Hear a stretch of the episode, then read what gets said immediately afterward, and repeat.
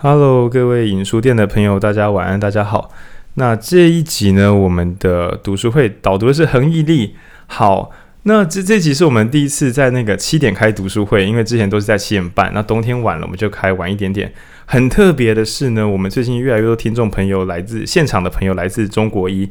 然后我们有一个后台的邪恶小想象，就是因为《恒毅力》是一本我觉得蛮不错的书，但是它跟我们前面几集的书比起来，没有这么痛苦。就是你自己读完的时候，这本的喜乐感会比较多，那前几本会比较有学术研究的这个压迫感跟苦闷感。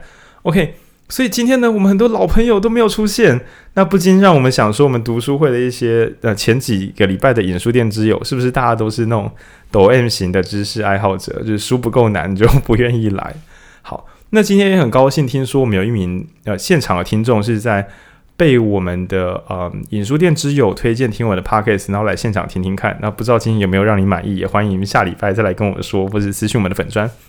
好，那书呢？回到我们今天的读物，今天是恒毅力。我自己在 IG 就是边读书边截图的时候，有表明是自己蛮蛮感动的。那有听过前几集的朋友可能会知道说，就阶级世代那边。就是我小时候家里非常非常穷，然后我爸是计程车司机，我妈是女工。然后呢，直到今天有我常被人家讲说，诶，可能蛮愿意去尝试新的东西，然后东西说要做出来就是真的做得出来。那经济水平还过得去，虽然是工时不长，但是就可以养活自己，也可以做自己喜欢的事。可以说，嗯，如果让小时候的我来看，我会无法想象我长大怎么会过得这么快乐，这么爽。那。但是这一切，我总觉得说应该不只纯粹是幸运，我也有我的努力。但问题是，为什么我可以做到这个程度？那回头看，当然我会觉得是我爸妈跟我以前的师长带给我的。所以看这本《恒毅力》的时候，其实我个人是蛮感动的，就觉得大家有些就是很棒，然后有些是嗯误打误撞的把我送往很棒的地方。那包括我自己，其实是一个很北七的孩子，就是所有的男生小时候都是智障，长大可能也会延续下去。那我的脱序行为跟我的好面子又误打误撞的让我启动了假性恒毅力。那再加上一些好的好的人跟好的事跟我合作，让我慢慢的有今天的可能性。今天呢，除了我自己导读之外，我我来扮演那个恒毅力代表。虽然我我曾经觉得我不是，但我读完之后我觉得好了，我应该是。那今天我的搭档是黄文君。台大经济辍学，然后他自己，然后他没恒毅力代表，对，然后他是熊女的繁星，然后台大经济辍学，那小时候几乎没有被骂，但长大的时候找不到自己到底喜欢什么，然后又有忧郁症，但是还记得吃药，所以作为我们的一个拥有复合标签的一个对照组，可以再适合不过。我就是一个乐观到像生病的人，他就是悲观啊，他真的生病，真的生病。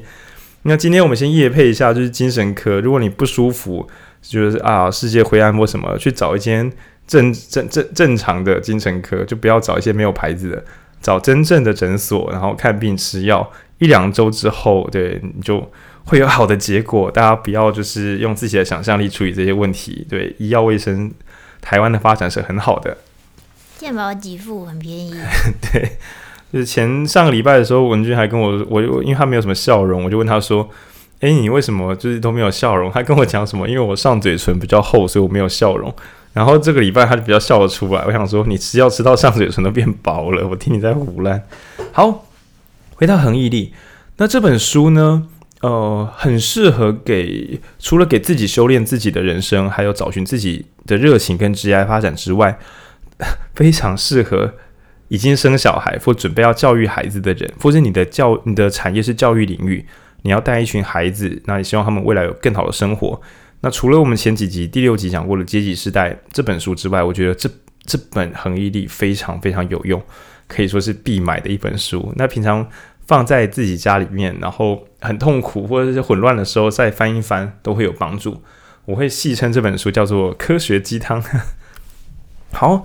那我们先从恒毅力的背景开始。那这一集呢，我们会讲一些些故事。那也会讲完他恒毅力有四个阶段，就是他觉得怎么样培养成一个有永续动能的快乐的人。他分为四个阶段。那我们先讲一个故事，我觉得这是整本书的核心。主角是一个女性，然后呢，他得到一个奖项叫什么麦克阿瑟奖，那在美国俗称天才奖，所以我觉得是个蛮中二的名字。那这个作者得到天才奖的时候，其实有点百感交集，因为他想起他小时候他爸爸没有恶意的对他说过的话，就是你不是个天才。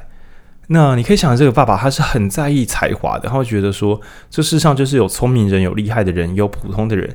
那我们的基因不差，所以不到说笨，但是要说聪明有才华，好像又没有，所以恐怕终其一生都是平庸的人生，不会有什么很厉害的才成就啊，很棒的未来，就是普普通通。所以这个爸爸就是，当然我们现在看会觉得这样讲不好，他就可能在看电视啊或干嘛的时候，就对他女儿说。哎，你不是天才，那但其实意味可能就是啊，你要自己加把劲哦，好好努力哦，不然这样的话日子不好过，就是那种长辈式碎念啦。那我自己如果是我听到这样的话，我小时候的我可能会有点受伤，就觉得嗯，爸爸妈妈觉得我就不太可能真的很棒，就是普通啦，嘿，普通是轻微的被否定了。那这个作者说，他几年多年之后做了很多研究，然后研究别人的恒毅力，研究别人的幸福生活。他发现他爸爸当初问错了问题，就是他问他是不是天才，这个问题不是好问题，但是他觉得他自己回答了正确的答案。他跟他爸爸说：“是，我知道我不是天才。”也听起来有点小哀伤，但是他他是这样认清的。那只是只是多年之后，他自己在研究这一切时，他想要说的是：没有天才不没关系，平庸的。原始智商没有问题，我们可以借由自己的努力，把自己变成更好的人，有更好的人生。对，我不是天才，但我觉得这没有关系的。那当这个作者拿到这个奖的时候呢，很戏剧性的，他的爸爸那时候已经阿兹海默症了，所以不太能跟他自由沟通。那他就跟他爸爸讲，就是说：“诶，我得到这个奖了。”那他爸因为已经就是不能够自由的表达，所以就是看着他眨眨眼睛，然后像是有一个笑意。但当然不能说话嘛，那就这样静静静的停在这一瞬间，仿佛像永恒一样。那所以是这本书的开幕的一个序言，靠，我觉得很美，因为我觉得这就是一个孩子被自己的父母亲、父亲啊稍稍否定之后，花了一辈子的时间去研究。那我这样没有才华的人，难道没办法得到幸福吗？然后去论证是可以的。很多人从平庸开始，从迷惘开始，但最后。取得了自己喜欢的人生，成为喜欢自己的人，这是有可能的。那想向他爸爸证明，就是你不用担心孩子是个普通的孩子，对，这个起点是没有问题的。那花了很多时间去论证这件事情，那这是这本书的初衷。所以我会觉得，嗯，这个作者研究这个题目真的是他天命，因为这是他原生的一个小小小小的小阴影。然后他，嗯，也是不是出于恨意，比如说我要证明给你看，就是我我不是。那什么？我我一定很聪明，或者说不聪明也很棒。他没有这么大的恨意，他是抱着一个温暖的心，想要让他爸爸知道，这些这一切都是有可能的。对，我觉得是一个很温暖的开始。好。那这本书讲恒毅力的时候，大家可能会搞错，以为说我们要讲说怎么成为一个坚强的人。那在此下一个警语，就是这本书绝对没有叫你变成坚强的人，因为台湾的教育啊，高压的那种更填鸭或者是考试制度，确实会在初期，尤其像我我们的学弟妹嘛，医药学生，大家要说坚强，说不坚强也有点矫情啦。大家都可以撑过很无聊的那个升学考试，然后撑上去。但是问题是，这本书的恒毅力它分为两个部分，因为我们刚刚不是讲说恒毅力会带来幸福感吗？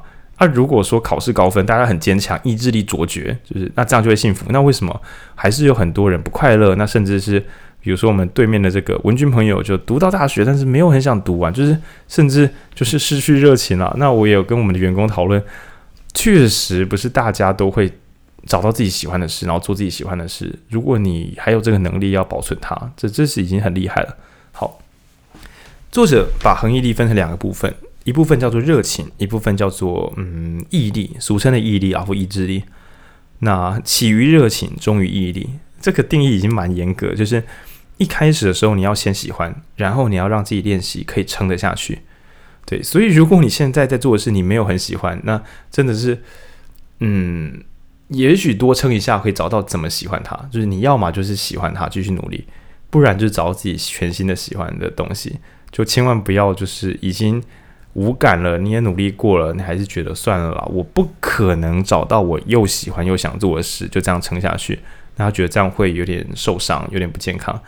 那在更长期的研究里面，父母亲如果没办法展现出这个热情跟意志并存的特质，孩子也会，你知道他最常看到的对象就是你。他也比较难进入这个状态。那他未来可能也会比较容易有呃，要么迷惘，要么就是脆弱。对，那这都是很可惜的。对，你要从你开始做起啊，这是情绪勒索。好，那我们先从它是分成四个阶段了，然后它的核心概念叫做就是呃。所谓的美好人生，从两个部分，一个是技能，就是你有你会的东西，然后一个是成就，就是你会的东西变成大家喜欢你的原因。那他就觉得是天分乘以努力就变技能。那这边应该蛮好想象的，比如说你的声音好听，那你努力的练习，于于是你可以唱歌或演讲。OK，但是只有唱歌跟演讲跟幸福人生没有什么关系。你要把它一而再再而三的在大家面前展现，然后再努力的为别人付出。OK，所以这个才能呢，就有可能从你的小技能变成一个，呃，可以服务他人的技能，甚至可以维生，那甚至可以被大家肯定，诸如此类，那才有可能变成社会化的成就。所以在这个小小的公式里面，你可以发现，才华只是起点，但是努力乘了两次。那这一套公式就是才华乘于努力，呃，天分乘于努力乘于努力。这个公式是作者当时在整理他的恒毅力的资料的时候整理了一大堆。跟他教授报告，然后教授就说：“我觉得你没有理论。”那我是没有当过研究生，但是我偶尔会做个课堂报告，或是 present，就是去报专。我会觉得，如果我跟我的我跟我的业主讲半天，然后我的业主说：“我觉得你这个题还没有中心思想，干我应该会蛮难过的，就是崩了。”对，为什么我讲半天，然后你觉得我这个乱七八糟，没有系统？那所以作者那时候回去就是痛定思痛之后整理出来，我到底在研究什么？他最后研究出来这一条叫做天分乘于努力乘于努力。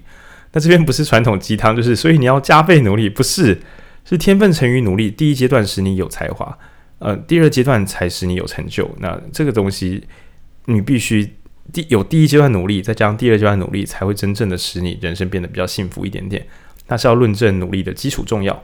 好，但是但是。它中间有个地方还没有讲清楚，那是他当时的旧的一个基础基基础公式。在更后来，他细细整理之后，发现，嗯，没有热情会蛮 严重的，所以他从头开始。好，让我们从第一部分开始。第一部分叫做兴趣。那各位听众朋友，不知道有没有自己很喜欢做的事情？没有人叫你做，你也会做。然后你也许做的比别人好，不管，反正就做这个时候，你真的觉得很快乐。那甚至是呢？在不会饿死的情况下做这个没有钱，我也会一直做下去。我我是用这个来称呼他的兴趣。没有人逼你做，拿不到钱，你还是自己玩的很爽。就不知道大家有没有自己有手上有这样子的，就是东西。如果没有的话，要找出来。非常废话，就是因为嗯、在恒毅力里面会觉，它第一条就是讲说，嗯、不可以用意志力来取代兴趣。你不能够，比如说小时候读书，我们都很随小，我们我不太相信有多少人是喜欢那种纸笔考试，我真的不相信。大多数人可能喜欢是考高分的成就感，被家长称赞，觉得自己做得到很棒。但是到很喜欢考，我觉得啦，像奥林匹亚那种比较困难的数学，确实有些人会，我觉得在更困难的题目里面会展现出数学之美或化学之美，那里面是有乐趣的。但在基础的学科考试，嗯，我我不知道现在课纲，但我以前会觉得那真的是蛮无聊，尤其是历史那个机转这么不明，但就只有哎，魏晋南北朝有几个国家，什么时候有多少啊，什么黄河长江有几条啊，或什么，就算你改台湾版本，你这样出题，我还是觉得很闷啊。我开个玩笑好了，你问我什么哪个县市产什么农产品，就是这种 Google 到的东西，然后叫我们背，然后说你看你在这个学习中可以掌握到乐趣，我就觉得有点有点点夸张。OK。那第一条的时候，他觉得说兴趣很重要，那这是起点。一开始的时候，请用测试探测出你有什么是你喜欢的，去互动，不要用猜的，这会非常危险。这样，第二个他要讲到一个叫做重新吸引，就不要碰了一个领域之后就觉得，诶，这是我的真爱，我想要学钢琴，或我想要录 podcast，所以我买了器材放在家里面之后，我每周录一集，我就超级喜欢它。其实没有没有这么简单，因为呃。如果你有教练的话，他可能会教你怎么避开困难。那、啊、如果没有，你可能录一录，或是自己练一练，就发现好难哦，做不起来算了。所以太困难的东西会使你自己先放弃。此外呢，不够困难的东西 会使你觉得无聊。你知道我们就是这样难搞的生物啊，我们只想要大致上我们的机体只是提供我们享乐，所以要么它太困难，让我们觉得很挫败。比如说，嗯，假设你一开始想要成就感，你录 Podcast 想说，诶，我一路想要。这个直逼前五名，直冲百灵果，那你可能一路就呃我没有才华，太难了，我太难了，放弃。那另外一种是好，我有路就好，保守一点，不要想太多。就像这个浩尼的影书店，这听起来是没有什么人在听的频道，人家也是录，我也跟着录，每周一集。但为什么我们都可以这样录到二十集，我还是蛮快乐的。可是有些人可能录到一半就觉得不行，录不下去了。除了外面给你的回馈之外，在大家给你回馈、给你数据、给你称赞之前啊，就是你自己有没有看到有趣的东西是很重要的。那书上是这样说的，他说。我们一开始啊，所谓的被新东西吸引啊，都是出于新鲜感。比如说，诶，我第一次买麦克风，诶，把它组起来，诶，我听到我自己的声音了，就是那种很小朋友式的快乐。就是，诶，你看，真的可以录，诶，诶，你看这个，诶，诶，诶，我们上传了，诶，我可以用手机在 Spotify 听到自己的声音呢。我承认，我一开始的时候真的出于这些小朋友快乐，一开始，但是随之而来的是因为我自己对自己有责任感嘛，我早就已经有启动，偷偷使用意志力来处理这件事情。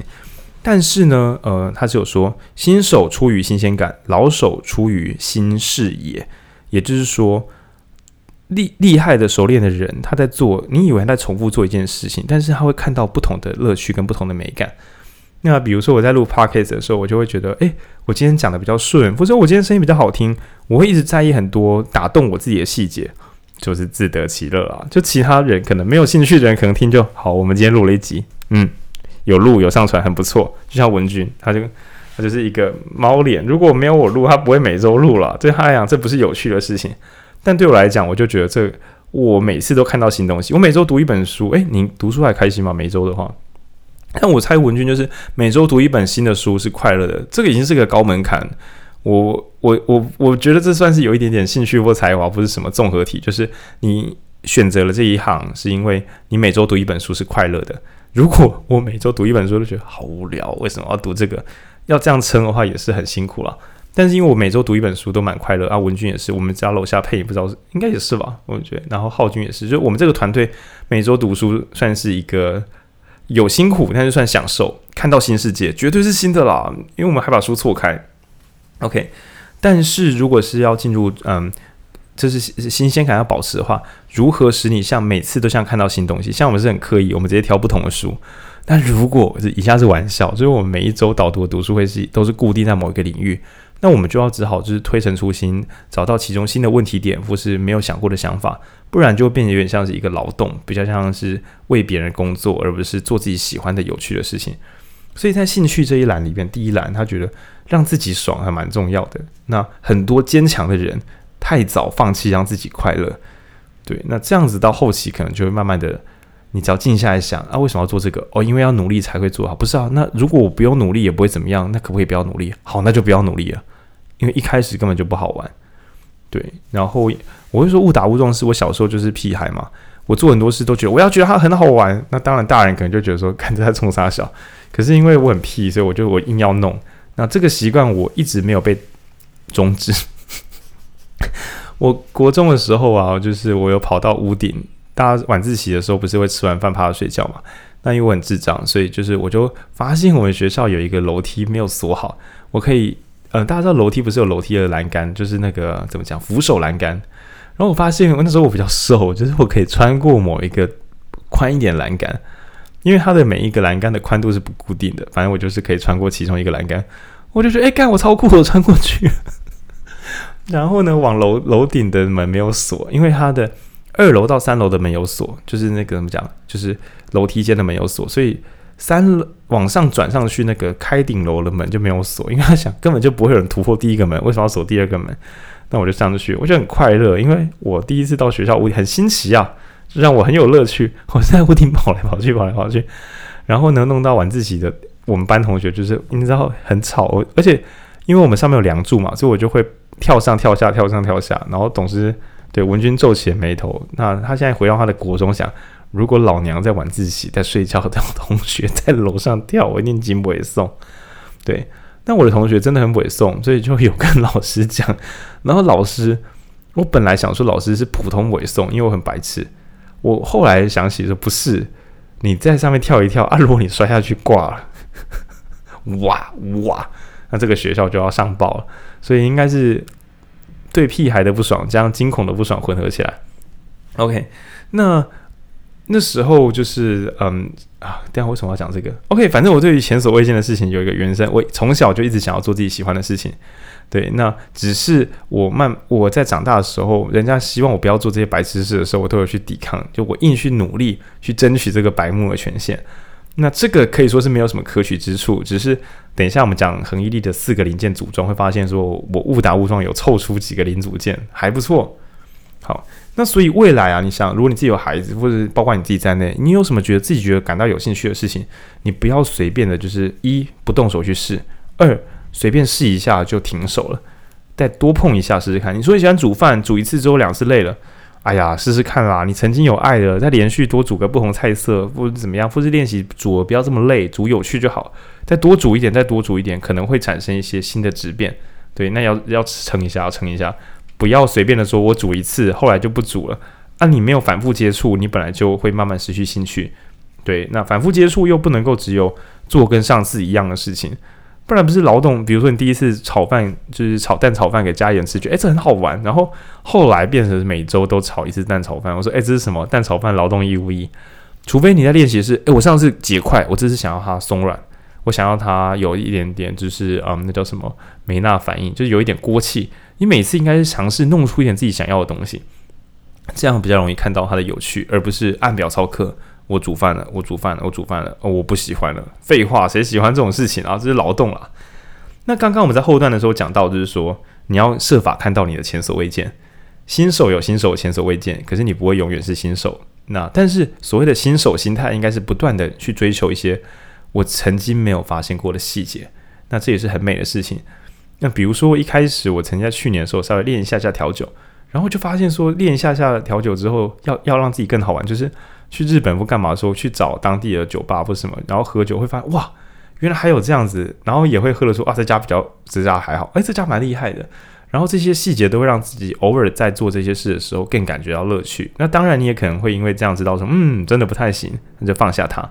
但是不要太觉得说，哎，这样子是不是就恒毅力毁损？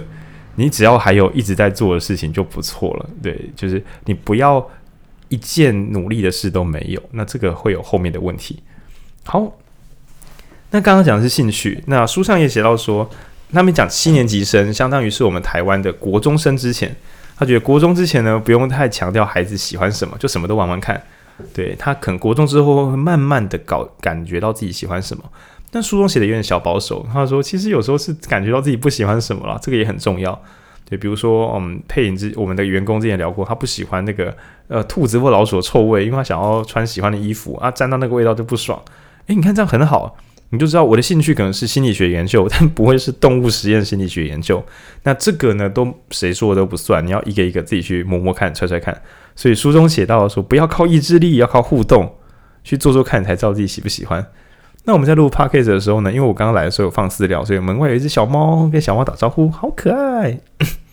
养猫真的蛮快乐的。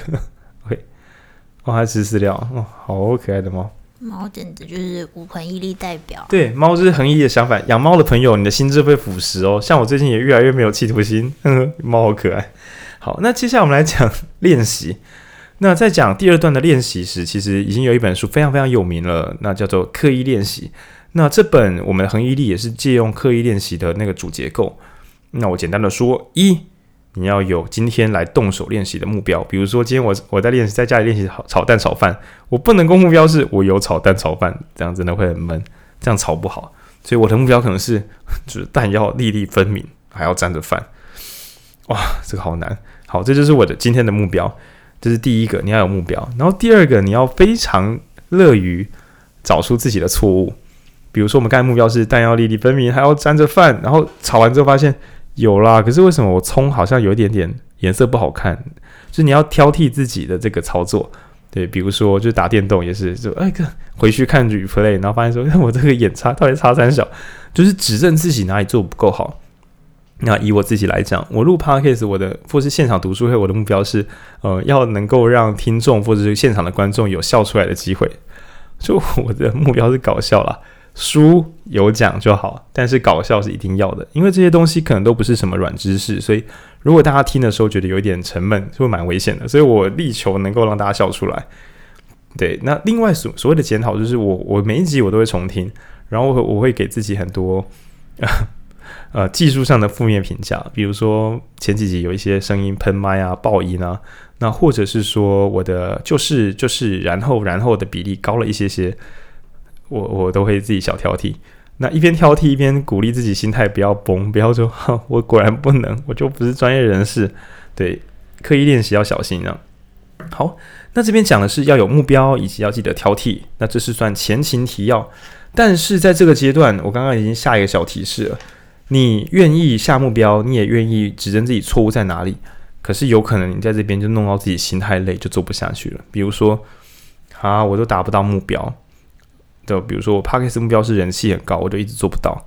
那我指责自己，就说，嗯，我是不是这个就是讲的不好笑？对啊，我就不好笑，没办法。这样子是是不不行的，问题在哪里？那以下会要细一点点。我在现现场读书会时，我也这边讲的非常小心，因为我认为我们传统教育，我不知道现在课纲跟现在学校状况，我觉得以前教育很少去琢磨这一块。那我这边慢慢讲。想象一下，我们小时候考察了，我们会得到怎么样的回馈？因为文君，你小时候考察过吗？很少欸，都没有。也是有。那你同学如果考察，你印象老师会骂人吗？没印象。没什么印象。我那时候会体罚，这样。我我我先讲我的印象，就是说，如果考察了，要么就是说你成绩怎么这么糟，就是你没有达到你应得的成绩；另外一个就是你为什么这么混？你在混什么？就是攻击你的人格，或是攻击你没有达到成就，这是常态的批判。而这一套会导致我们的刻意练习放枪的时候，我们会比如说浩宁，你为什么这个频道的这个流量才这样子而已？你已经录二十集，怎么流量上不去？你前几集流量很高，这集流量为什么不好？所以我这是指责我的成绩。那另外一个是你是不是没有把这个当一回事？对，就是通常通常就是这些套路了。那我们自己指责自己，可能就会说我是不是没有真的要弄这个？我是不是半途而废？我是半吊子？哇，就哦攻击起来火力强大。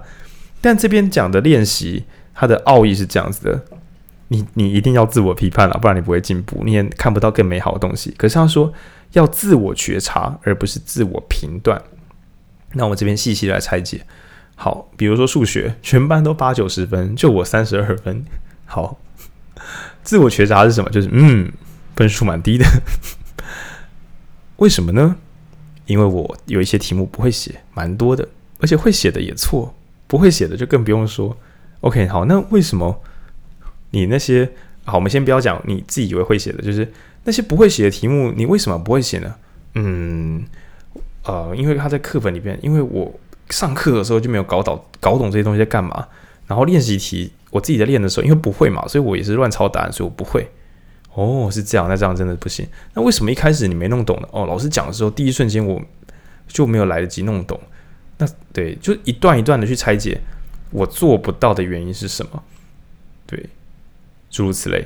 那比如说录 p o c a s t 重点不是什么人气高不高，而是反过来就是，诶，主流的频道大家喜欢的是什么？比如说弄一弄，我会更客观的说，哦，那如果是说书型的频道，为什么人家会有那个流量呢？假设我可以看得到，假设啊，但其实我没有很在意啊哈。那 OK，我就拆解它，或者是嗯，口条，我觉得对方口条比较好，我哪里我是哪个地方做的不够好呢？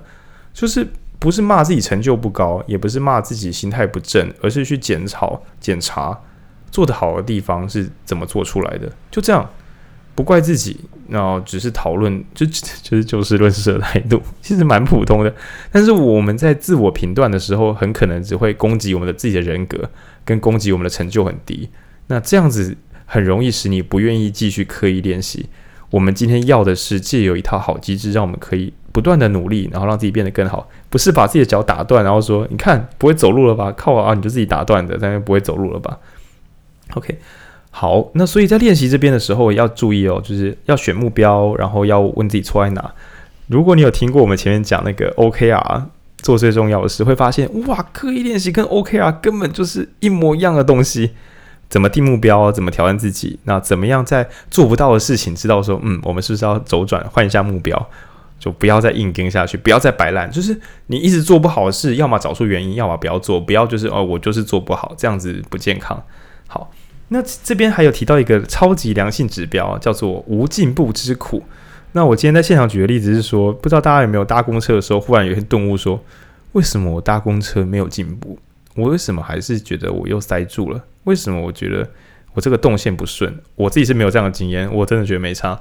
但假设你曾经在通勤中感觉到我的通勤没有比昨天更快到公司，那表示你可能是一个通勤的刻意练习爱好者哦。因为一般的人，尤其是没有对自己的做的事情有热情的人，他很难去感觉到自己没有进步，因为那又没有关系。比如说，不行，我不能指名道姓。就是如果你在上班，你在混日子的话，你应该每天有没有进步，你都不在意啊。但是如果你今天上班在做事情，你会在意说，诶，我好像这个能力，这个我今天写这封信，不过我今天上来主持，好像跟我上次差不多，好像我一直没有进步呢。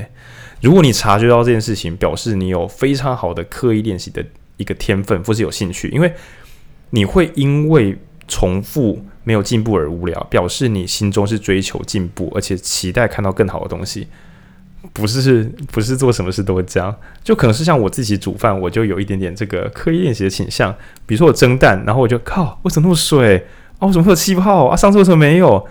或是说，诶，我已经我多蒸了这么，我多做了这么多次，怎么没有变得更厉害一点点？我会有点小要求这样。对，那这是一个良性指标。所以，如果你在做某些事实的时候，你被朋友说“嘎，太鬼毛了吧？拜托谁啊？”比如说你在烤肉啊、煮饭、煮面的时候，那就不行了，这次不太行。靠，我觉得我没有煮的比较好。说不定你在煮厨艺这件事情，其实是有有有一些内在的才华。对，因为你在意这个，这也是你的真爱所在。那你要去掌握看看。好。那讲完兴趣跟练习之后，就是起于你喜欢的东西，然后你又愿意去精进自己，让自己变得更有能力。但是你还是有可能，就很像小时候被逼的选手，好吧？也许有兴趣，也许有练习，忽然想，哎，可是为什么我要做这个呢？除了好玩之外，那世界很大，我们恐怕做的事情还是要再问问看，说这个可以让谁变得快乐？对，因为在量表各种量表上，能够让别人快乐的事，很容易又变回让自己快乐。所以，如果我们小时候练的能力都是让自己可以过得很好，这个其实是个隐隐约约有危险的事情，对，因为当自己没有想让自己过得很好的时候，也不会有人来问啊，你最近过得好不好？这是我的粗糙想象，对，所以小时候有那种什么什么助人最乐，呃呃，对，就就结论上是这样子，没错，对，因为我会说帮助别人很容易，就是那个正向的循环会一直传播出去，有一天它会传到你身上来。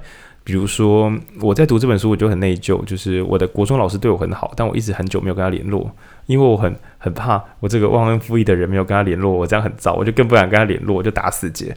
那我应该这个周末就要传讯息给他，嗯，下周再跟大家 p 开始聊聊看这件事情。嗯，他国中的时候带我去训练演讲，然后找另外一个老师，那每天练。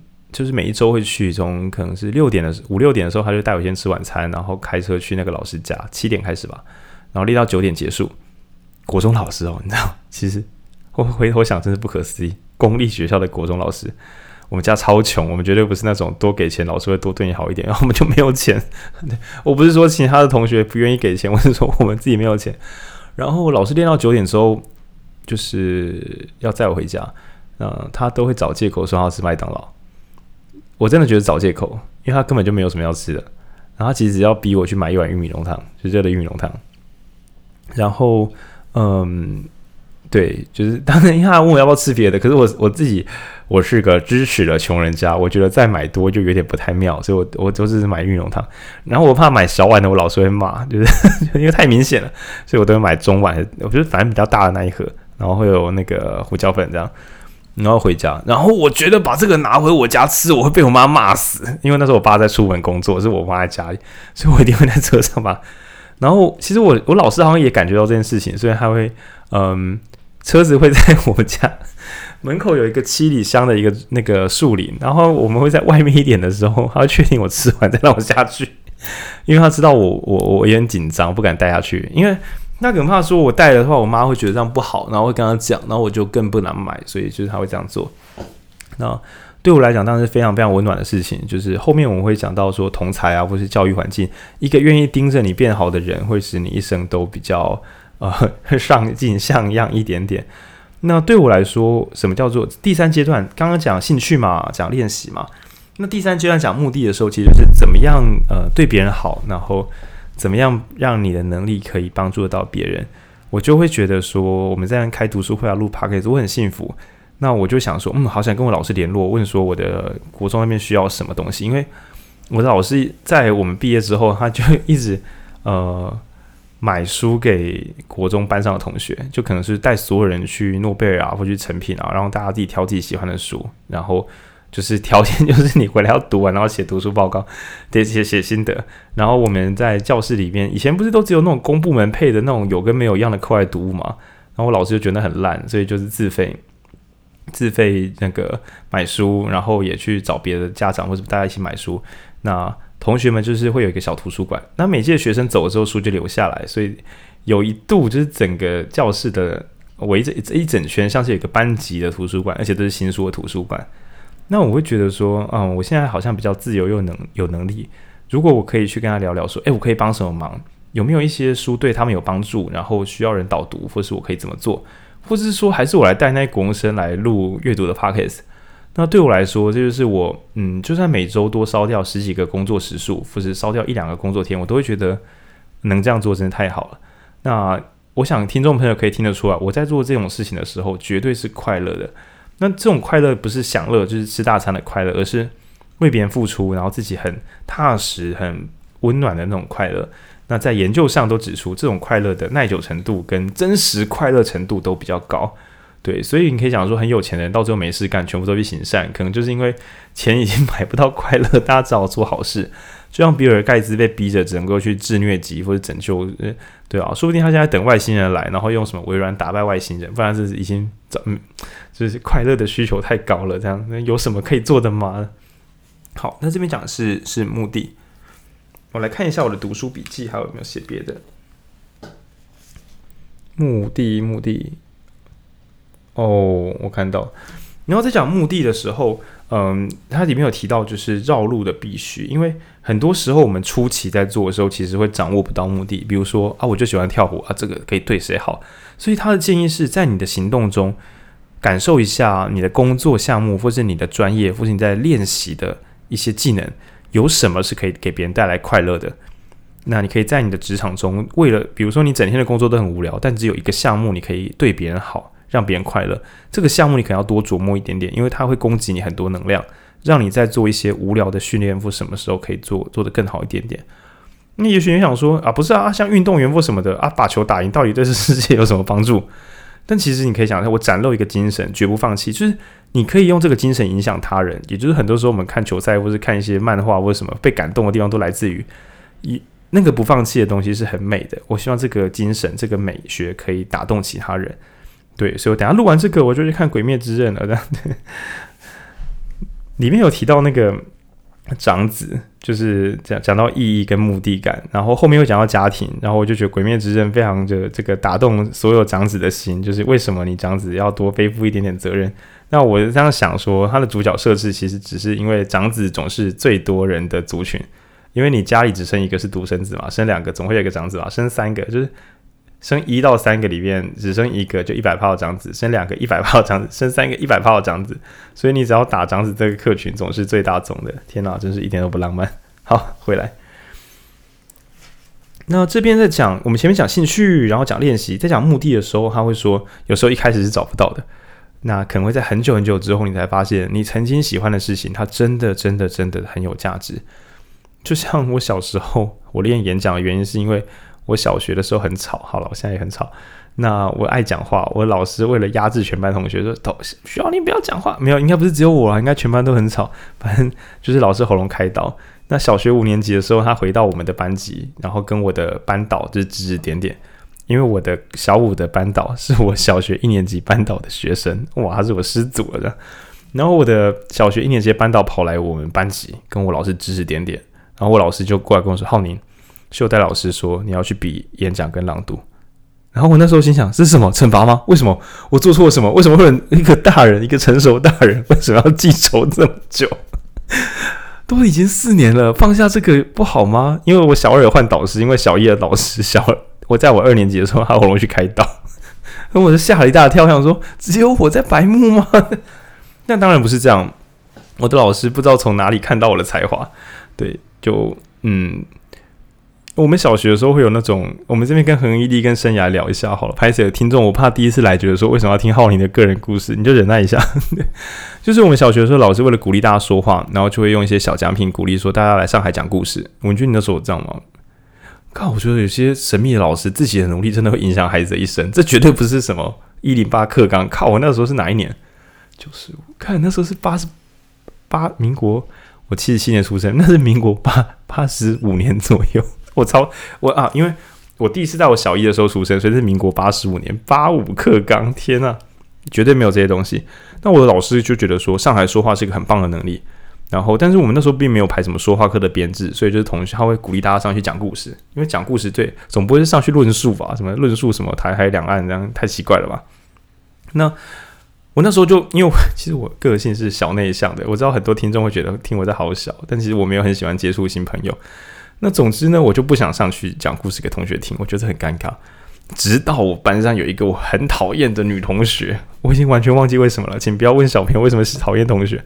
她就上去，然后老师觉得她讲得很好，那我就觉得那个哪有什么，那个很还好吧。我发现说我这一辈子很多时候在努力，都是因为那个还好吧，然后自己想做屁，真的超屁。OK，可是我我对于我的兴趣，搞不好有一部分就来自于，就是我就觉得。我不喜欢的人比我弱，这件事我很爽，我很快乐啊！我会这个努力好，然后后面的那个刻意练习再接续在别的兴趣上，所以是一个违章建筑啦，整个超混乱的。那我就上海讲，然后我发现我真的会讲，而且我可以边讲的时候边想出下一段故事，所以我很印象深刻。我小一的时候，我讲一些奇形怪状的胡乱故事，我是可以不打草稿的，一直连续讲下去，而且弄到同学没有人觉得要把我赶下去，就是就让浩宁讲。那有弄到我小学二年级，就老师喉咙已经爆了嘛。小学二年级的时候，班上同乐会或干嘛？不是有时候会没梗，就是诶、欸，有没有同学要上来表演或什么的？我不知道文君那边的状况，就是我们的同乐会有时候会有那种无聊垫档时间或班会或什么的，然后老师就会看有什么，因为有时候大家小朋友不是在这练跳舞或什么的嘛，就是一些才艺表演。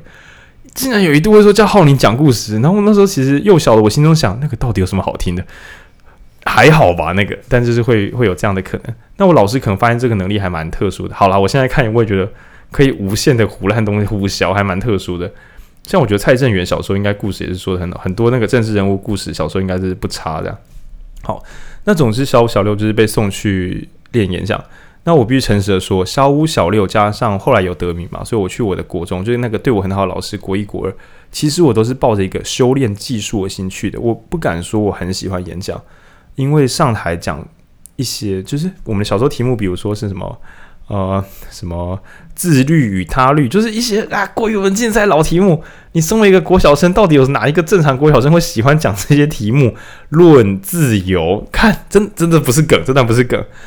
然后朗读的文章也都是一些比较好啦，朗读我觉得比较快乐，因为我可以多读一些散文书，那些都是大人的散文书，截取下来给我们念，我觉得蛮快乐的，比童书好看多了。我小时候这么觉得。但是我那四年一直处在一个一边觉得这个技术很厉害，可以好好的讲话给别人听很厉害，一边没有真的真心喜欢。那我们前面不是讲兴趣跟练习吗？我起于不想输，然后接下来是刻意刻意练习倒是有的修正，比如说我如何在四分四十五秒左右的时候准备进结语，怎么把我的咬字咬清楚，这些是我小时候的刻意练习。那 接下来在讨论目的的时候就比较空虚。如果你问我啊，为什么要练这个？我大概只能讲说，因为我要比赛。可是这就跟很多啊很多我们这些学生一样，就是为什么要考大学？为什么要考好啊？因为这样子可以到比较好的大学。干就是回圈了啊！为什么要考这个系？啊，你考这个系要找什么工作？要找好工作啊！啊为什么要找好工作？因为要赚钱。为什么要赚钱？因为要够好的生活。什么是好的生活？就是有钱的生活吧。干回圈。对，那这是很可怕的，就是我们的目的没办法连接在别人身上。我们可以为别人做什么？我们可以如何在别人的幸福中得到我们自己的幸福？我是在高中的时候在社团里边发现，呃，虽然我们是剑道社，可是只要是轮到我要发表一些看法，比如说我们就可以怎么做，我觉得我可以讲得很好。然后那些基本功是演讲的基本功，但是我在我国二的时候感觉到，虽然我已经是全县冠军去比全国赛。可是我对自己的内容不熟悉，你问我什么是环保，我只能够从我读到的资料里面去假意的说我知道什么是环保。可是我懂得太少，但说的太多，所以其实有点痛苦。那在高中的时候发现，哎，可是我的基本功就是我准备小时候是准备三十分钟讲五分钟，长大过了一两年之后发现，我可以在做笔记、听听讲讲之后，听听大家的想法，整理自己的笔记，我可以不看笔记，连续一整套讲完我自己的思想，而且大家听得懂。然后那时候开始觉得这个好像很有用，很帮得上忙。那所以这个能力封存之后，后来在大学，甚至是更后面加入嗯台湾医学生联合会的培训部。那我以一个求知者的心去参加训练营，那当然就被问说要不要当他们新部长。那对于训练别人把话说好，表达自己的看法，这些事情我是真的非常非常有兴趣，就帮得上大家的忙。然后我可能是到很后来，就大学之后才发现自己小学的时候，小学跟国中练的演讲是一门可以帮助别人，就是把话说清楚，表达自己真正的感受，帮助沟通等等等等的基本功。那这些幸福感，这些目的性。是在很后面才有的，就像我小时候在那边读书考选择题，那我可能也是到可以帮助到别人的忙，比如说，嗯，中医师啊，就是可以把病人看好，那或者是说这个收入带给我很多自由，这些自由可以让我帮助到别人，我就觉得，诶，这一切好像都又重新有了价值。在书中的例子也是一个很扭曲的例子，扭是这个扭曲正面含义啊，就是有一个医师。他小时候自己在参加一次的呃冥想或者怎么样的培训营中，发现哦，他好喜欢打坐，那个宁静感，那个感受是很美很好的。所以他一度就是跟所有医学生一样，因为医学这条路很苦，他就想说要不要换个跑道？就是那所有正常的家长就会跟你说，医师也可以帮助人啊，你要不要再想一想？那后来当然碍于种种考量，他就是留下来，然后呢就当医师。那等到开始在病房里面可以为病人做努力的时候，他也觉得嗯，这也不错，这行慢慢的符合自己的期待了，不错，可以帮到别人，真的是好职业。但是那个前面那个冥想，你一定想说哦，所以他用冥想帮助自己成为更好的医师吗？就是不是这么无聊的故事，基本上就是放下了，就是当做没这回事。那直到他在后期就是遇到说啊，糟糕，我练的我练的医学这门技术有还是有极限，会有那个安宁病房的病人。大家就是等待最后的时光到来，然后这段时间我们不再积极的做医疗，那我们已经没有医疗可以施展了。可是大家的痛苦可能也是有增有减啊，不一定不稳定。他发现他以前喜欢的冥想好像可以派上用场，于是他让病人在这些时光也得到比较好的生活品质。那当然，你可以想象，你曾经喜欢的东西，在多年之后又重新让你的生命有意义，让别人的日子变得更美好，这是很感人的事情。那所以他就继续想说，那还有谁会需要这一套？结果他发现，还有除了那个病人之外，医疗体系中的医护人员也都离不开这个受苦的地方。不一定是只有工作劳苦，包含看着大家受苦，但你不一定真的能够什么事都帮得上忙的那个煎熬感。所以他可以开始带医护人员做冥一些正念冥想或什么的，然后也得到大家的满意度都不错，觉得诶，这样子比较幸福。那所以后来他好像就变成专职的，就是正念冥想，跟就是为这些辛苦的人，然后让大家可以过得更好一些。那这个是非常非常长的一个历程。那就像前面我们讲说，兴趣练习，那前面到目的。那书上有很认真的说，千万不要想说一开始接触你的兴趣，就你就算遇到真爱，你可能一开始也看不出来。就像是嗯一些厨师啊，或者说一些一一些专业人士，他一开始的时候摸这个职业，可能想说好啦好啦，糊口饭吃啦，试试看啦。我也没有真的很喜欢，我其实想要是别的行业。但摸这几年，也许是因为技能自我要求够，技能变熟练，又发现这些技能真的可以帮得到别人的忙，那就慢慢的让自己发现，哎，这个好像是真爱。所以初次见面很开心，那不错。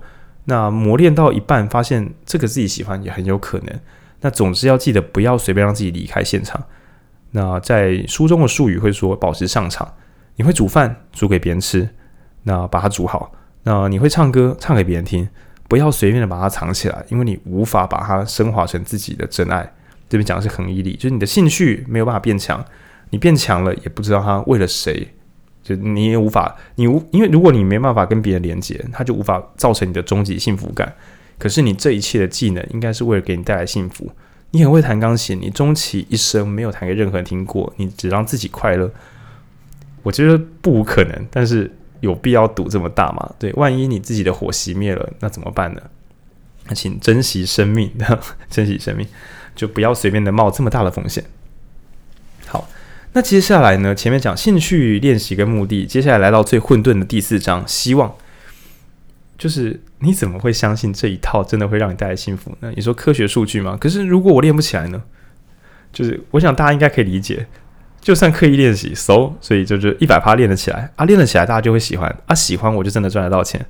还有我这个兴趣，前面不是说吗？一个最矛盾的点，兴趣一开始可能就是你遇到的是真爱，可是你可能还看不出来啊，干啊，所以他到底是不是？我到底要不要跟他投袭下去？又或者是有些会说。你试了，如果真的没感觉，就换一个啊！对啊，对啊，啊！你不是说要撑到底啊？到底是要撑还是要换到底啊？我会不会真的没有才华？我就是练不起来，虚磨消磨光阴，而且我别的兴趣没有启动到，对吧？其实问题很多啦，理由这个这个困顿点是很多的。那书中就提出一个旧的实验，叫做“我常常会习得无助狗”。那实验是这样子的：我们会怀疑说，命运到底为我们做了什么？我们是否能够找到我们的正确答案？比如说我自己，我录 podcast 是正确的吗？那我为大家办展览副活动，或者是做文化相关的工作，这是我真正最厉害的事情吗？会不会其实我身上隐藏着 编曲的技能？我本来可以就是写出很超屌的电子音乐，然后就是影响整个世界。然后我，但是我没有去测试，所以其实我错过了这一切。这也不无可能。到底什么才是真的呢？如果我们曾经做过一些成就让别人喜欢，你可能会说：好啦好啦，不要靠腰了。比如说我录 podcast，我可以感觉到每一周都总是有大概嗯一百到一百五十个不重复听众在听。那我我不知道你们是谁，但我知道有人了。那这个东西偶而且偶尔会有人自己跑来跟我说哪里好哪里不好。呃，目前没有人跟我说哪里不好，顶多说音质烂。其实对我来讲这是很温暖的。那对我自己个人而言，读新书很快乐，那刻意练习也让我很快乐，这一切很完美。所以我没有开发新的才能，我并不觉得怎么样。但是。如果一开始你还在找什么是我的真爱，什么值得我投注一生去努力，这个时候其实很容易迷惘，很容易累，因为好的回馈还没有来，但是无限的选项又在眼前，那找不到选项又会消磨光阴的压力又追在后面，其实他不会这么快乐的，尤其是有年纪的人。虽然说恒毅力随着年纪可能会成长，人生也有无限的可能，但总是社会现实压力还是会逼你喘不过气。你十五岁的时候说找不到目标还好，你三十五岁说我真的不知道我喜欢什么，光讲这句话自己就会觉得我有资格，我有资格讲这句话吗？就是你会自我批判，其实那是蛮可怕的事情。那所以这边呢，他提出一个想象，就是想象命运到底对我们造成了什么影响。那他这边呃，命运干涉的呢不是人，因为违反医学伦理，觉得纳粹实验不行。他影响是狗狗，他把狗狗分两群，然后一群呢就是两群，等一下都会电击他们的小脚脚，让他们吓一跳这样。然后有一群呢啊，只要用鼻子去碰一个机关，电就会停掉。好，那这群就是可挣扎之狗。那另外一群呢，就是他没有设计什么关电机关，是不会电的很可怕，但就是会电一下，然后不知道怎么关掉它，就这样。然后他就发现这两群狗狗呢。OK，一群是可以关掉的，一群是关不掉的。那等一下我们在做第二次重新实验的时候，护栏放得很低，就是你可以跳过去，你跳过去就就没事了。我们也没有关掉的方法，但你可以跳走。结果发现，刚刚可以把电关掉的狗狗都 已经变成大狗狗了。他们就觉得，我刚刚可以把电关掉，我现在应该可以怎么做点什么吧？然后很容易就跳出那个就是那个栅栏。但是如果刚刚不知道怎么把电关掉狗狗，就处于一个。干，我就是被电的狗狗啊！我生来就是要被电啊！然后我就躺在那边，就是呃，算了，随便了，还是会哀哀叫，还是会什么，但就已经不太那个护栏就已经放很低了，那也不会跳过去。那这个实验让我想起以前我听到一个城市传奇，说什么什么小象的木桩，不知道各位有没有听过？我我一直觉得这是这只是一个励志故事，但我现在觉得好像真的。我讲一下小象，就是好像有人说。嗯，你在大象很小很小只的时候，把它的脚上绑一条绳子，然后绑在木桩上。那大象小象拉不动嘛？等它小象长成大象的时候，它一旦脚脚被绑在木桩上，它就会觉得哦，我无法拔起这根木桩，所以这样子就可以把大象停在原地。我一直觉得它是鸡汤文，就是鼓励说，所以你要为自己努力，不要被自己困住。我没有去查证过那个大小象是真是假，但是从这个狗狗实验，我会觉得习得无助狗告诉我们。我们小时候做不到的事情，我们曾经努力但没有成果的事，说不定只是第一个挤歪笼子。在那些条件下，就是不可能，就是做不到。但下一次的笼子早就换了。你已经长大了，你已经脱离原生家庭了，你已经更成熟了。你身边的队友已经没有这么雷了。那你也你的财务比你小时候想得来的自由，只是你现在自己觉得你不自由。那或者说你身边的人已经更聪明、更有能力，你很能够从他们身上换到情报去试试看你喜欢的事情，又或者是十几年前你喜欢的事情，一点希望都没有。因为那时候网络还没有像现在这么发达，没有没有社群媒体，没有 YouTube，没有 Podcast。你曾经觉得不行，可能是外在条件有问题，可是它困住了你。现在的你是不是习得无助狗呢？笼子已经降一半了，但你连跳都跳不起来。那这个不怪你，因为生物就是会变成这个样子。我们会学到，如果无法反抗，那干脆就不要动，因为这样比较省力气。因为我们会习惯省力气或找寻快乐。但是如果那不是真的，那不是很可惜吗？那你也会想说，干太乐观了吧？啊，如果笼子就我的笼子就是锁死的，有有可能了，有可能。但是我们要想问的是，那如果不是的话，不是很可惜吗？那你知道吗？这个组合起来就变成一句老鸡汤，就是努力不一定会成功，但不努力一定不会成功。那有些朋友听了就会觉得，我干你我我啊！就是有些人可能会觉得说，可是我资源不足以让我可以这么努力，我我不一定有那个努力的机会。那我这边也不那么否认，因为毕竟前面读过前几集的书，也会觉得资源到很紧绷的时候，确实不太有转身的余地。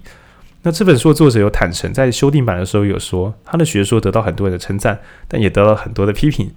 那我自己猜想啊，因为我没有去研究他的批评是什么，我觉得他整本书充满的努力必胜的这个正能量，可能让一些资源不够的人会觉得，诶，不是一些学者、社会学家，可能也许会觉得这个有点太阳光喽。就有些情况之下，不是你说的这样，你这样讲的好像是痛苦的人是因为他们不知道怎么努力哦，你这样有点责备受难，责备被害啊。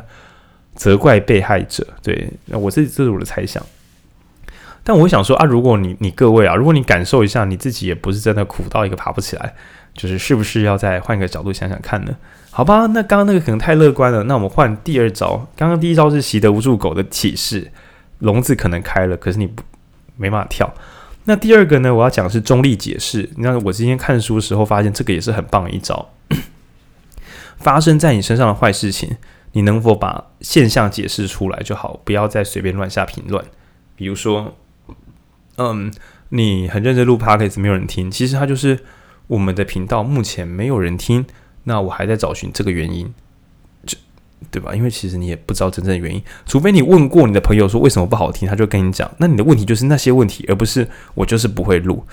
就这样，比如说我的音质很糟，我的呃内容没有逻辑。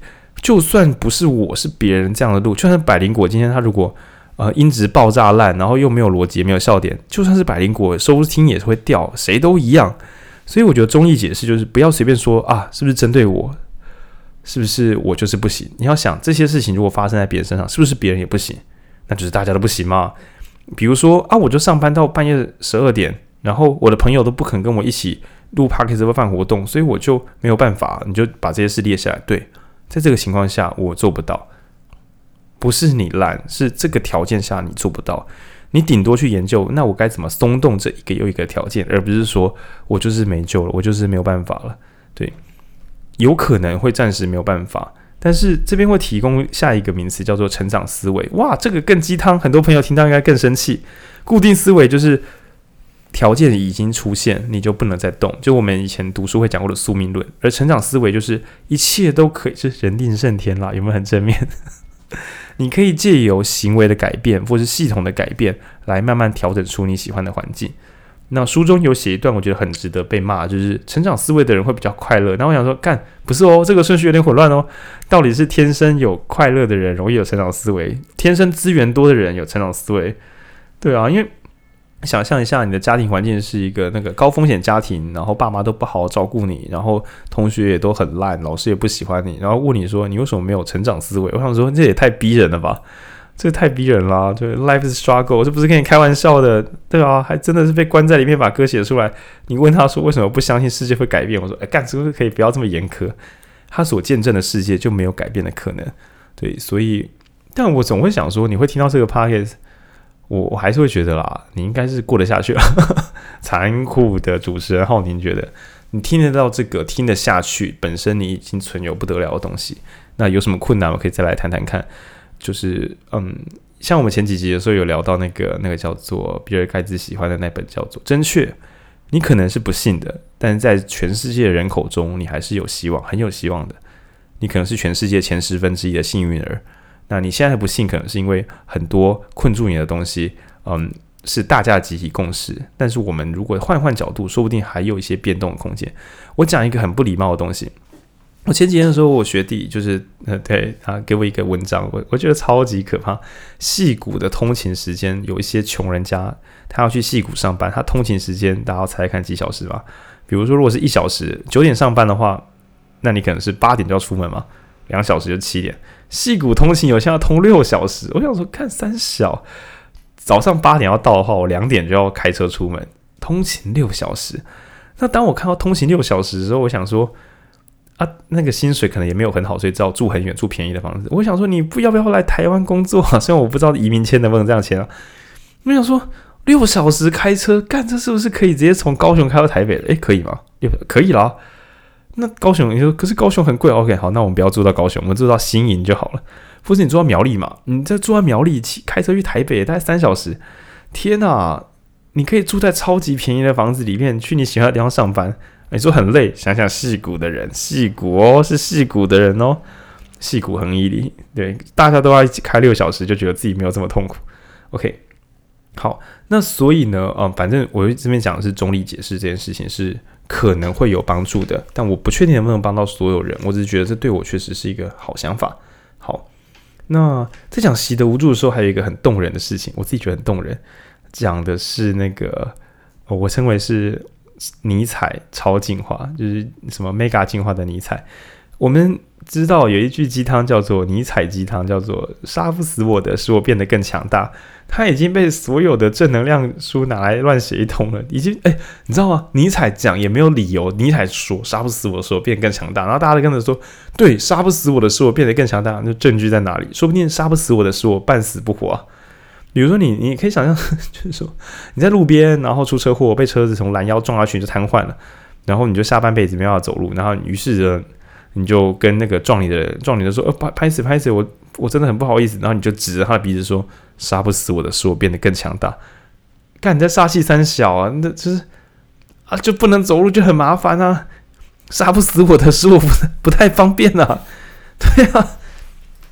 但是书中是这样说的，我们先不要讲身体的永久伤害，因为神经为什么有它的极限啊？骨科有它极限，但是心智好像没有，好像好像那边下金鱼，好疑似。这边讲的时间是这样，前面不是有讲那种衰小狗狗吗？哎呦，你知道吗？有一些狗不是习得性无助吗？当后面的狗狗后半辈子遇到困难的时候，它就垂下耳朵变小狗狗，就是我看迷因的那只。因为我小时候被电过，我真的爬不出去。那大狗，你可以的，小狗不要了，我没办法了。悲观的狗。但是，但是他发现一些惊人的事情是，那些乐观狗狗，他后来再重新用老鼠来做，因为狗狗要长大长比较久。他发现说，玩那个电极实验啊，如果是对青春期老鼠，那是刚出生五天吧，青春期老鼠，五周大，嗯，他发现对青春期老鼠做这个实验。跟对老老鼠，老老鼠是多少？五个月哦。嗯，不知道。反正就是年轻鼠跟成年鼠都各做这个实验，结果发现很年轻的的老鼠，如果电击，但是让它逃了出去，它就会变成坚强鼠。刚刚不是习得无助鼠啊，然后也会有习得坚强鼠，它就会觉就变成它的内在会知道可以挑战，可以突破，而且这个东西可以撑很久，到它这个中期一个鼠生。都会变成是坚强有挑战力的老鼠，那他的孩子就会觉得哇，我的鼠爸爸真坚强。嗯，大概诶，他们认得出来吗？我不是很确定。反正他就会变成就是坚韧之鼠。对，我是不知道他们有没有教育的观念啦，也许传不到下一代，但人类可以。那所以在科学的研究中发现说，靠，童年在小时候有高压，但是又撑得过去，这个坚韧的程度，这个坚韧的肌肉会陪他一辈子，就跟我们现在知道重训。并不会老了变成什么肥肉，没那么蠢。你就算肌肉久了没练，但是神经连接你就是有强化过，你再重练还是会比较上手。曾经练过的技能不会真的永远消失，肌肉记忆真的是不是那不是一个术语，它是一个真实存在的事情，是肌肉记忆。我就是很感动，就是小时候有些励志故事啦。当然我不是说什么把自己孩子弄很惨，就是你小时候经历过很大很大的辛苦，然后如果你可以，嗯，不悲痛的撑过去，就你不是很惊惶的撑过去，而是好，我来试试看，我来撑过去，我可以，我做得到，就是《鬼灭之刃》炭治郎的那种，我可以，我曾经这么努力，我上次可以，我这次也可以。这个一旦练成，他永远都会成为坚强的人。可以说是，如果你有孩子，或是朋友有孩子，买一本《恒毅力》，搞懂这一切，你真的是送他一个最永恒的资产。就是我会觉得这很像哈利波特的护法咒，也许是快乐的回忆，但是我觉得另外一个是坚强的，嗯，充满热情而且愿意努力的自己。曾经他帮过这个你这么好，那今天你要请他再像杠杆这样，请他再出来一次，因为你做得到。对，那这真是非常珍贵的事情，所以请不要跑偏，只让孩子有意志力，因为会空虚；也不要只有热情瞎嗨，因为会迷惘。所以要有热情，然后又愿意撑下去。那遇到所有困难时，一旦可以召唤出这个护法，应该是可以。就算你也不在了，那你孩子应该也可以自己一个人好好的活下去。好。那我们来讲脑科学，因为里面有提到，在第四章的这个希望里面啊，已 经开始有鸡汤化的危险，就是乐观的人会比较幸福。谢谢你告诉我。那他有提到比较科学的是讲说前额叶跟边缘核，边缘核就是我们讲什么爬虫脑原始的恐惧。你在路边看到一个黑影冲出来时，你不会心想，嗯，这个黑影毕竟是一个地球上的生物，它不会没有你哦，干这是三小，那一瞬间的惊恐。但或是看到路边的人。站着的人忽然五六个人都软瘫倒下，你应该会觉得干三小。这一瞬间，你大家可以理智判断，但第一瞬间的这个直觉，那或者是说呢，我很喜欢说，嗯，我们看一些育幼院虐婴、什么摔婴儿、闷婴儿的照片，瞬间会无名火起，或是你是爱猫人士，看到虐猫的那种影片的时候，哀痛或是愤怒涌上来，这些都是很原始的情绪，那是边缘核。那这第一阶段边缘核，第二阶段是前额叶。也就是我们讲的动动你的大脑。那年轻人很白痴，就是因为前额叶没有发挥功能。慢慢的，你会有理智，你知道怎么样做做出正确的判断。这两个东西呢，大家不知道能不能听得出来？它其实有一点点矛盾。快思慢想嘛，一个是直觉去反应，一个是冷静的判断这个局面。那恒毅力到底是什么呢？热情其实你不觉得有一点点爬虫脑吗？就是我喜欢这个很棒，而且很快乐。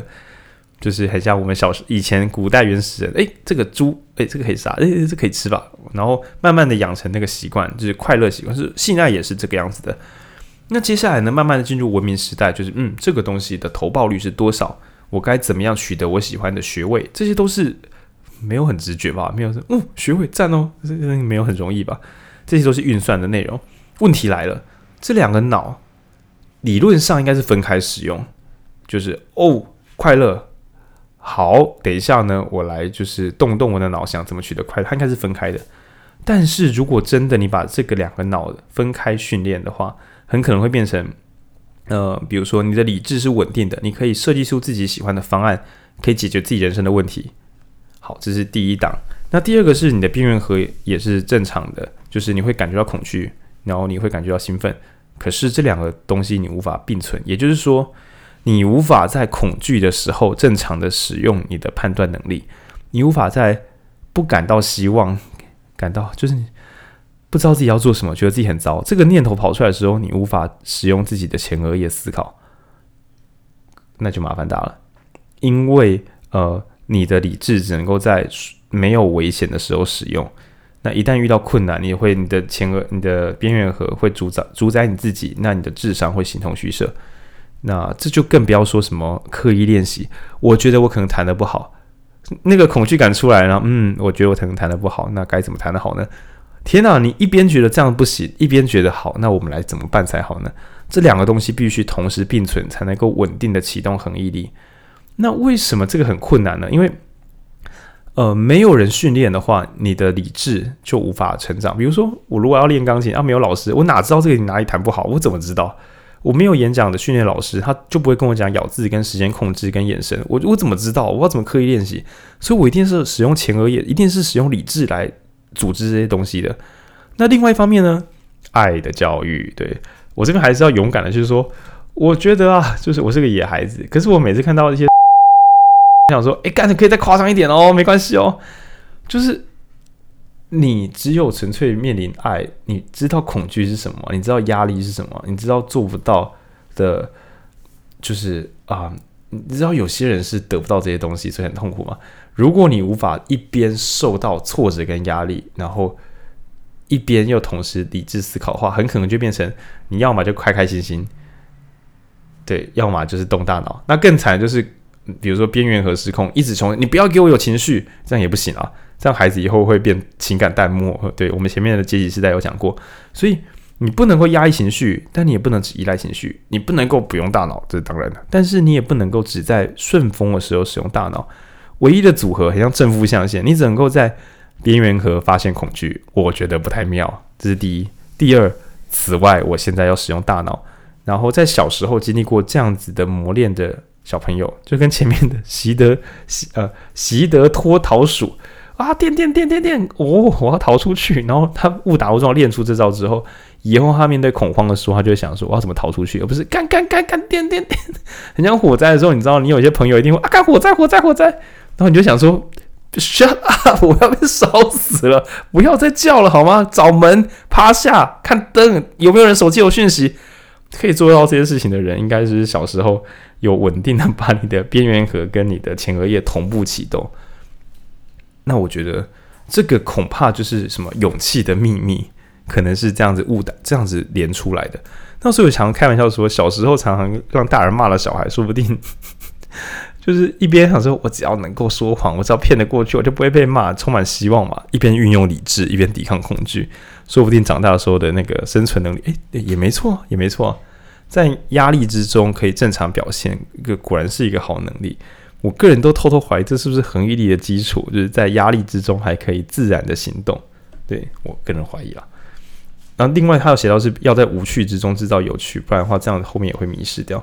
好，那聊到这边呢，本来自己想要录快一点，但我实在是太喜欢这本书，又聊到一小时十一分钟。嗯，后面他其实聊的是环境，比如说家长怎么带孩子，那你要怎么样选择你的公司，那又或者是说你要怎么样呃。锻炼你自己，他其实有讲一个叫课外活动，我简单浅浅讲一下，就是功课是不好玩的，跟同学玩是好玩，但是没有挑战性的，只有课外活动有机会是好玩又有挑战性。那我我觉得这边很小心哦，就是你还是要挑战性，比如说你已经二十五六岁了，那你想要学个古筝，我随便讲，你可能不能够只有玩票性质哦，这对你不好，你可能要学学摸摸，如果真的有兴趣。嗯，考个检定吧，不然就是看有没有那种社区，就算只是那种什么社区才艺班表演，你看你可能会觉得说啊，我才我二十六岁，那么社区才艺班就是练习去弹给别人听听看嘛。那这个小压力可能会让你一边觉得弹这个蛮有趣，一边又制造一点点小压力，你的成长会比较稳定。当然，其实也是在训练你的后天的刚刚讲那个在恐惧跟理智并存的这一招。对，你可以手动练习自己。那其实有蛮多人都已经讲说，像职场或什么的，刻意找一些有兴趣、有价值，但是自己会怕的事情来做，都会有成长。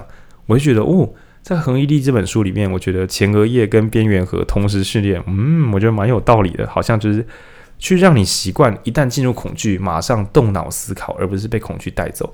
哇，这真的是高阶智人的技术。好，那今天大概就是我们先就是就就就就就聊聊到这边就好了。我真的很喜欢，我是觉得啊，不要再听了啦，去买一本啊，下单买一本啊，这个真的是值得收一本的好书。那始于探索自己的兴趣，然后终于无影无涯的去呃磨练啊、产生价值，以及最后嗯，在看不到可能性的时候，设法抱有希望。因为我觉得其实这本书最后变成每一个这样做的人都会在影响别人，说这是有可能的。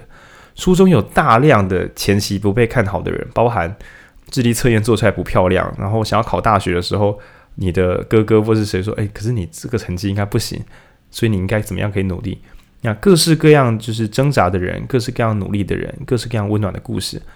我如果你的爸妈或是曾经有老师对你很好，修让你有一段修炼的历程，你看这本应该会也是蛮好哭的。我自己觉得，嗯，其中有一个故事在这样讲，就是说。严格的爸妈，或者是放任的爸妈，然后这是横轴，那纵轴是支持你的爸妈跟不支支持你的爸妈。那在这本书的结构，当然会觉得很支持孩子，给他温暖，给他照顾，同时又有点严格，这样孩子恒毅力状况会最好。嗯，想也是。那同时他也写到说，爸妈都有恒毅力的话，孩子很容易有。嗯，这也蛮好懂，耳濡目染。到底是不是基因遗传呢，还是后天学习？这可能就就跟我们常常听到很多基因都一样，就是说基因有影响，那后天的环境也有影响，那是一起发生影响的。我很喜欢一个故事，是其中有一个棒球选手还是什么运动员，他想他就问他，呃，研究员就是作者就问他说啊，你爸以前就是在调查调查这些事情，他就说他以前真的有一次，好像球打得很烂，就是撞的不好，然后就是练习就练不太，就是练打击练不好，然后他爸就在很冷的冬天里面一球一球喂球给他，让他打打到就是有过门槛才回家，然后我真的很喜欢这种故事，你想也知道说。你长大回头看，你会知道你爸爸是爱你的，因为这件事情对你爸应该不是好玩的事情，然后对你也不是，但他知道这是重要的。他知道你喜欢打棒球，但并没有说好啦好啦，打不好了，来吃肯德基哦，回家哦。这样子可能会让你就失去一个嗯相信自己的机会。你以后长大可能就会觉得说，如果我做不好，我可以吃个肯德基，就是这样这样子表示，也不是太糟啊。那可能会快乐。但是当你遇到困难的事情来临的时候，你可能没有那个生命经验，告诉自己说：“我曾经在冬天的时候，嗯，我打我球打不好，然后我爸一球一球的喂给我，然后我也打不好。那直到我们可能打到了五十球，我有打出二连打，然后我爸说：‘哎，我们可以回家了，干，终于可以回家了。’然后我记得我曾经在那个冬天的晚上有打完那五十球。”诶，我觉得很酷诶，你知道吗？启动我们的镜像神经元，光想到有这样子的一段经验，那是别人的故事，你会觉得啊，这个人长大一定会还是容易坚持下去。那你有想过说，如果你自己也为自己设计这样子的努力，那很可能在很久以后，在你觉得没有希望的时候，你就是召唤这个冬天打棒球这个护法就会出来保护你自己，说我这次也做得到，因为我曾经是这样的人。一次就够了，对，因为它会永久的成为你的基底。嗯，我觉得这是很很美的故事。那在片尾再多聊一个我也很喜欢的小故事。如果你已经是一个成年人，也许你听这个 Podcast 已经三十岁，可以当别人的嗯长官啊，或者是说指导者。其实二十岁也可以了。然后你自己表现也不错，你也觉得说啊，我身边的年轻人都好草莓，好烂啊，就叭叭叭。那书中有提到，因为他是想要为美国变得更好。他说：“我们这些成年人可以怎么帮助其他人变得更有恒毅力？”那他讲到一个老老头，就是，嗯，刚刚是我的痰卡住了，不是哽咽，就就是一个高中生拿不到大学学历，然后就跑去一个老伯那边，就是写写练习写这个程式，因为那个老伯是一个科技怪客，可能有自己的哈雷机车，蹲在车库里面写程式，叭叭叭。那要怎么当一个好的帅气成年人呢？一般的话，我们不是诶，然后你小朋友要不要写程式啊？就是可能鼓励一下嘛，这都还好。那小朋友就也蛮上进的，就写啊。那有时候呢，我们就成为鸡婆的吵闹的大人，我们就说，哎，这个 写的不行啊，就是批判型的大人嘛，或者说，哎，不错啊，有写城市都不错啊，你知道，就乱瞎哄一通。小朋友做什么都说不错啊，多找兴趣啊，做什么都可以啊。对，哄小孩，反正那不是自己家小孩，哄小孩，小孩会觉得哇，我很受重视诶。那好，那这个长辈呢？这个大叔到底做了什么？我真的觉得很厉害的事情。每天小朋友呃二十八岁了，就是他就写城市码，然后呢，这个大人就把城市码列印出来，用红笔把觉他觉得写的不好的地方都圈起来，然后改一改，然后贴在好像是电脑上或什么。所以那个小朋友明天来的时候，就看到昨天自己写半天城市码被改的迷迷茫茫。他说一开始的时候就是就是。各种好，他是说各种不带情面的批改。那你看写的这么保守，意思应该就你烂就是烂啊。那搞不好就是说你写了十二行被删掉八行，然后然后就是这个整个不行。但他觉得很被尊重，这个长辈并没有把他当小朋友看，他就是很嗯很中肯的去给他回馈。哦，这边反而就有一点刻意练习的那个结构跑出来了，就告诉你错在哪里。但是不是你很烂，不是你没有天分，是你这里写错了。就这样，我只是要跟你说这个而已。他也没有说诶，他只是写下而已。那这个年轻人就练啊练啊，有一天这个长辈就跟他说：“诶，我有个专案，就是通用汽车的什么系统导入或什么的，那你写的不错，所以这个案子你也跟着一起做。”那我们到时候要去人家那边报告，那你不要穿的像个高中生，这样不好看。就是来来，我们公司花钱帮你买个西装。那这个长辈真的是充满阴谋，就是等到要出发前一天就跟小朋友说，那个 明天会有别的事情，所以你就自己去。小朋友当然错啊，但也不能跑嘛，就去就报告，然后就做的不错。那后来就是这个年轻人城市，就后变成一间叫 Shopline，就是一间 Shopify。刚才我一直讲错，我今天讲 Spotify，我已经讲错三次。Shopline 是台湾的公司啊，fuck。对，总之它变成另外一个算是啊、呃，应该算电商平台吧，以前的电商平台的一个创办创办人之一。然后我看这段时超感动，就是这种老师。他真的绝对绝绝对对是老师，那其中也会有一些，嗯，小时候家里没有人爱啊，就爸妈状况不好啊，然后哥哥也说，哦，你这个可能要自己多努力。结果这样的年轻人遇到一个好的老师，帮人家找找宿舍啊，然后还带他这种圣诞节还带人家回家吃饭啊，就是弄到这个年轻人最后考上好大学，毕业的时候就直接叫这个老师是妈妈，说这是我妈的。然后我就觉得，哎呦，好像如果我们自己当然有自己的功课要做。